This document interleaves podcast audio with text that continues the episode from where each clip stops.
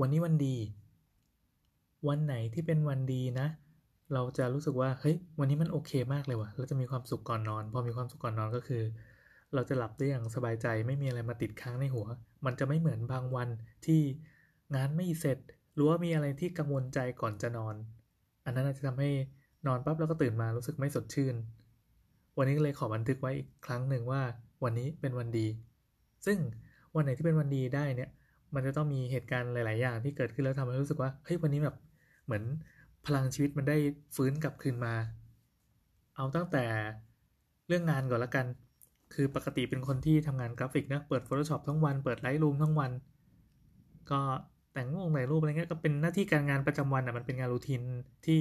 จะว่าไปก็น่าเบื่อแต่มันได้ตังค์มากที่สุด อันนี้เราก็จะพูดผ่านๆแล้วก็ขอข้ามไป แต่โดยสรุปก็คือทำออกมาได้จบสมบูรณ์ดีแล้วก็งานออกมาได้น่าพอใจ อะจบไป ต่อไปเป็นการเล่นทั้งหมด การเล่นทั้งหมดเริ่มด้วยการปั่นจักรยานเว้ย ปั่นจักรยานฝ่าเปลวแดดนี่แหละ คือจริง ๆ แล้วเราค่อนข้างจะมีโอกาสได้ปั่นจักรยานน้อยมาก แต่พอปั่นปั๊บก็จะต้องเป็นหน้าที่การงาน เช่น วันนี้ปั๊บก็ไปดูไซต์ที่กำลังก่อสร้างอยู่ แล้วก็ต้องปั่นฝ่าเข้าไปตอนเที่ยงแล้วก็กลับมาตอนบ่าย เออ ถ้าเกิดว่าคนที่กลัวพวกมะเร็งผิวหนังอะไรคงจะไม่ทำอย่างนี้ แต่ก็นะ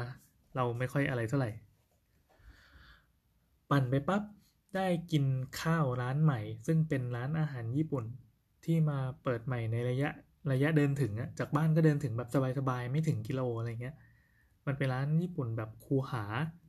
ที่เพิ่งเปิดได้วันเนี้ยเป็นวันที่สองเพิ่งเปิดวันที่ 28 กรกฎาคมที่ผ่านมาเองพอไปปั๊บเออมันเป็นร้านปิดติดแอร์ว่ะแล้วก็มีขายข้าวแกงกะหรี่มีขายราเมงอะไรเงี้ยคือมันไม่ใช่เป็นร้านที่เกรดดีอะไรหรอกแต่ว่า รู้สึกว่ามีร้านที่หลากหลายเงี้ยอยู่ใกล้บ้านก็รู้สึกว่าเป็นบุญละเออเป็นอารมณ์ประมาณร้านซูชิยี่สิบาทอะไรเงี้ย แต่ก็มีมีพวกข้าวหน้าปลาดิบข้าวหน้าอะไรเงี้ยเออดีว่ะ ใกล้บ้านด้วย เดี๋ยวจะพาลูกไป ส่วนใหญ่เวลาไปหาร้านแปลกๆเนี่ยจะไป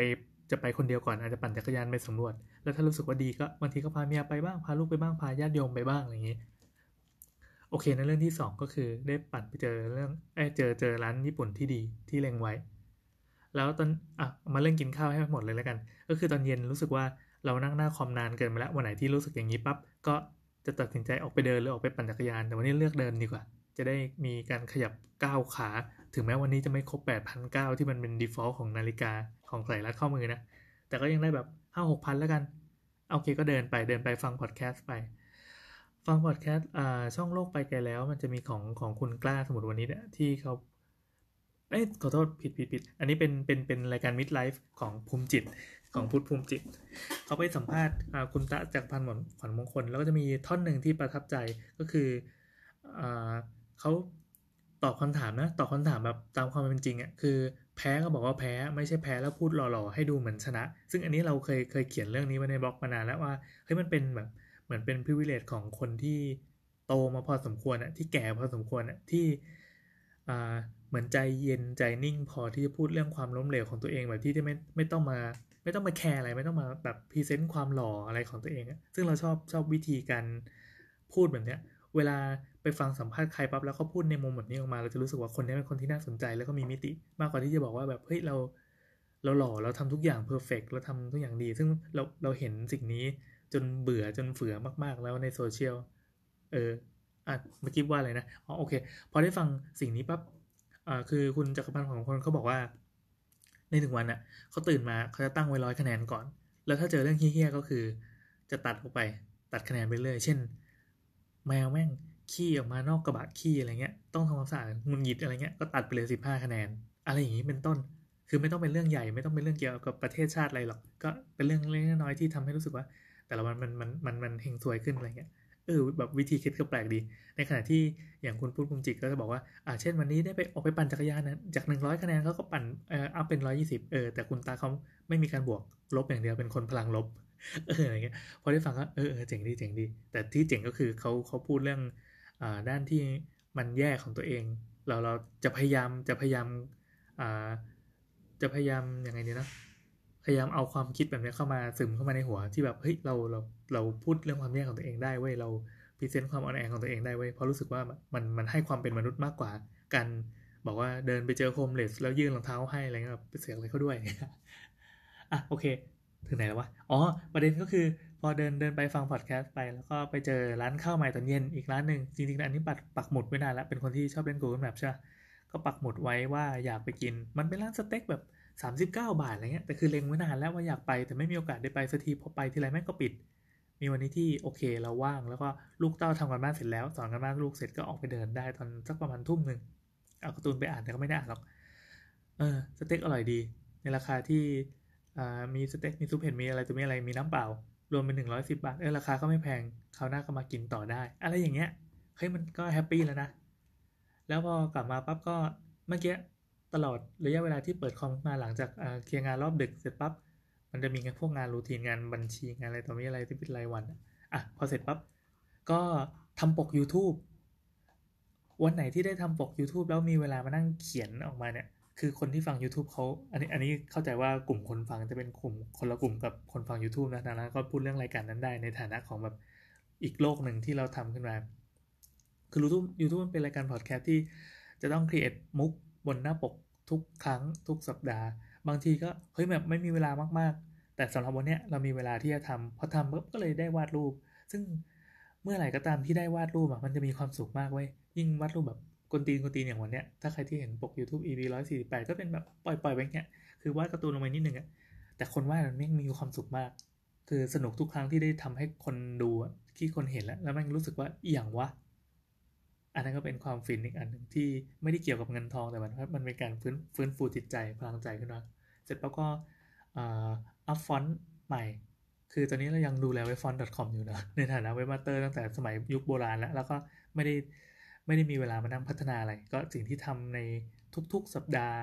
เดี๋ยวนี้คือขยับพยายามจะขยับมาเป็นทุก ๆ 5 วัน ก็คือปล่อยฟอนต์ใหม่ที่มีคนมาจองคิวจองคิวจองคิวไว้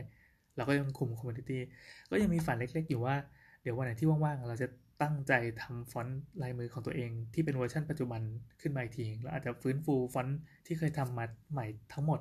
ให้มันทันสมัยกับกับกับโลกพอสอนนี้อีกทีหนึ่งอันนี้ก็เป็นความฝันที่วางไว้ลอยๆนะแล้วเรายังจะตายไม่ได้ จนกว่าจะทำสิ่งนี้สำเร็จ แต่ก็นั่นแหละการได้ปล่อยฟอนต์ใหม่มันเหมือนเหมือนเป็นการเฮ้ยได้ทำในสิ่งที่เหมือนเป็นสัญญาประชาคมกับกลุ่มคนที่เขาทำฟอนต์ไว้แล้ว แล้วก็มาฝากให้เราเผยแพร่ให้ ดูมันไม่ใช่เรื่องยิ่งใหญ่อะไรหรอก แต่ว่าคือ WordPress แม่งยุ่งยากในการทำอะไร มันจะมีธรรมเนียมอะไรที่เราเราก่อตั้งขึ้นมาเองเรา เออเหมือนเหมือนผูกมือตัวเองไว้เยอะมากแล้วก็แน่นหนามาก แต่พอปล่อยไปปั๊บก็เออรู้สึกโล่งไปอีกสัปดาห์หนึ่งยังมีฟอนต์ที่ต่อคิวอีกไม่รู้เป็นสิบกว่าตัวเหมือนกันก็ว่ากันไป และวันเนี้ยที่รู้สึกว่าใจฟูที่สุด มันคือตอนเช้า พอตื่นมาปั๊บอ่าแปดโมงเช้า คนคนขับรถเทเลอร์อ่าก็เรียกว่ารถอะไรนะรถรถรถรถยกต้นไม้อะที่มันมีเครื่องมืออันใหญ่ๆที่ไว้ยกต้นไม้จากจากแหล่งขุดล้อมอะร้านต้นไม้ที่จากจากแก่งคอยนะเขาโทรมาเว้ยบอกว่าผมถึงแล้วอ้าวผมได้นัดร้านต้นไม้ บอกว่าเดี๋ยวให้เอามาปลูกก็คือเอามาเอามาลงที่สถานที่ที่ที่ไซต์งานที่นิทานคาเฟ่ที่กำลังสร้างอยู่เนี่ย ตอนเที่ยงหรือบ่ายโมงเงี้ยเป็นต้นไป แต่เขาบอกว่าเขาขอมาก่อนเพราะว่ากลัวจะเจอดานจะอะไรต่อมีอะไรมากมายที่เกียดดราม่าเนาะก็มาแต่เช้าแล้วกันแล้วเดี๋ยวเขานั่งหลับรอในรถ ผมก็เอาโอเคอยากมาก็มา แต่ไม่คิดว่าพี่แกจะมา8ปดโมงพอมาปั๊บแล้วยังโทรมาอีก ผมก็เลยตื่นตอนนั้นเลยแล้วก็โทรหาสวนสวนก็คือสุกเย็นสุกเย็นการ์เด้นนะใช้บริการของพี่โต้งสุกเย็น ถ้าใครที่ติดตามพวกบ้านและสวนอะไรมาก็จะเห็นจะจะจะเห็นผลงาน ผมว่าเออกัดฟัน ลองดูว่าเรา บ้าต้นไม้ขนาดนี้ละจะไหนๆก็ไหนๆก็มาให้สุด ก็คือไปคุยกับพี่โต้งแล้วก็ตอนนี้ก็ร่วมมือกับพี่โต้งเพื่อทำสวนอันนี้ขึ้นมา อย่างแล้วก็ต้นก้ามปูที่ไปสั่งที่แกงคอยเนี่ยเป็นต้นต้นใหญ่เลย ใหญ่แบบอ่าหน้ากว้างสามสิบห้านิ้วอะใหญ่แบบคนอบคนเดียวไม่รอบต้องสองคน เป็นต้นที่ใฝ่ฝันมานานแล้วว่าอยากจะได้ มันมี AKA ว่าน้องควายถู เพราะว่าคุณป้าสนอนง เออเดี๋ยวเราเขียนบล็อกเรื่องนี้ดีกว่า ว่าว่าที่มาเป็นยังไงเอะเอาคร่าวๆก่อนกันคือคุณป้าสนนงเขาตั้งชื่อว่าควายถูเพราะว่ามันมีขุดล้อมมาจากทุ่งนา แล้วในทุ่งนาเขาเลี้ยงควายไว้ แล้วควายมันก็เวลามันคันคันมันก็มาถูพอถูว่าโคลนมันก็ติดขี้ควายมันก็ติดอะไรเงี้ยจนมันขาวรอบต้นก็เลยต้นควายถูเออตลกดีนั่นแหละครับ ต้นควายถูก็มาถึงแล้วก็เราใช้เวลาช่วงเช้าถึงก่อนกินข้าวที่ว่าบอกว่าปั่นจักรยานไปนะคือไปไปไปดูต้นไม้เนี่ยแล้วก็เพื่อ ไปดูว่าจะต้องหันมุมไหนจะต้องจัดการยังไง ก็เห็นวิธีการลงต้นไม้ต้นใหญ่ ๆ ยักษ์ๆรู้สึกให้แบบสะใจมากชอบมาก รู้สึกประทับใจมาก แล้วมันเป็นความฟินอย่างยิ่งยวดเว้ยคือ ไม่รู้คนอื่นอาจจะชอบซื้อชอบอะไรมันก็เป็นความสูงแต่ละคนนะแต่เรารู้สึกว่าการได้ใช้ตังค์เพื่อเอาต้นไม้มาครอบครองเป็นของตัวเองเนี่ยมันฟินที่หายเลยเออนั่นแหละแล้วความฟินมันก็ทำให้แบบใจฟูมันถึงยันเย็นเลย ทำให้วันนี้เป็นวันดีทั้งวันรู้สึกแบบเฮ้ยมันล่มว่ะ ก่อนหน้านี้ไซต์งานมันเป็นไงไซต์ที่แบบแห้งๆนะเพราะว่าเวลาเขาทำการก่อสร้างเนี่ยอตอนแรกก็คือจะต้องถางป่าหมด แล้วเพื่อนว่าต้นมะขามที่ค่อนข้างจะใหญ่หน้าแบบหน้าประมาณ8ปถึงสินิ้วอะ่ะมันถูกโค่นไปโดยอุบัติเหตุ ระหว่างการถ่ายทางที่ก็รู้สึกแบบเฮ้ยแบบเสียใจนิดหน่อย แต่ก็ไม่เป็นไรเพราะมันก็แก้ไขอะไรไม่ได้แล้ว เราก็รู้สึกว่าอยากให้ไซส์มันมีสีเขียว ก็คือเอาต้นไม้ มามาลงเพิ่มแล้วกัน แล้วในที่สุดเดี๋ยวอีกไม่นานเดาว่าอีกประมาณสองสามเดือนอะความเขียวจะเพิ่มขึ้น เพิ่มขึ้นในแบบที่พี่ต้งกับกับทีมงานแล้วก็เราก็ช่วยกันดีไซน์มาอะโอเคส่วนส่วนตัวโครงการนี้ความคืบหน้าจะเป็นยังไง เดี๋ยวเราค่อยว่ากันเราคงจะเขียนในบล็อกด้วยเพราะอยากเขียนมันเก็บบันทึกไว้ให้แบบ ให้มันมีอะไรเป็นหลักฐานเก็บไว้หน่อยนึงจบแล้ววันนี้มันดี แฮปปี้ก่อนนอน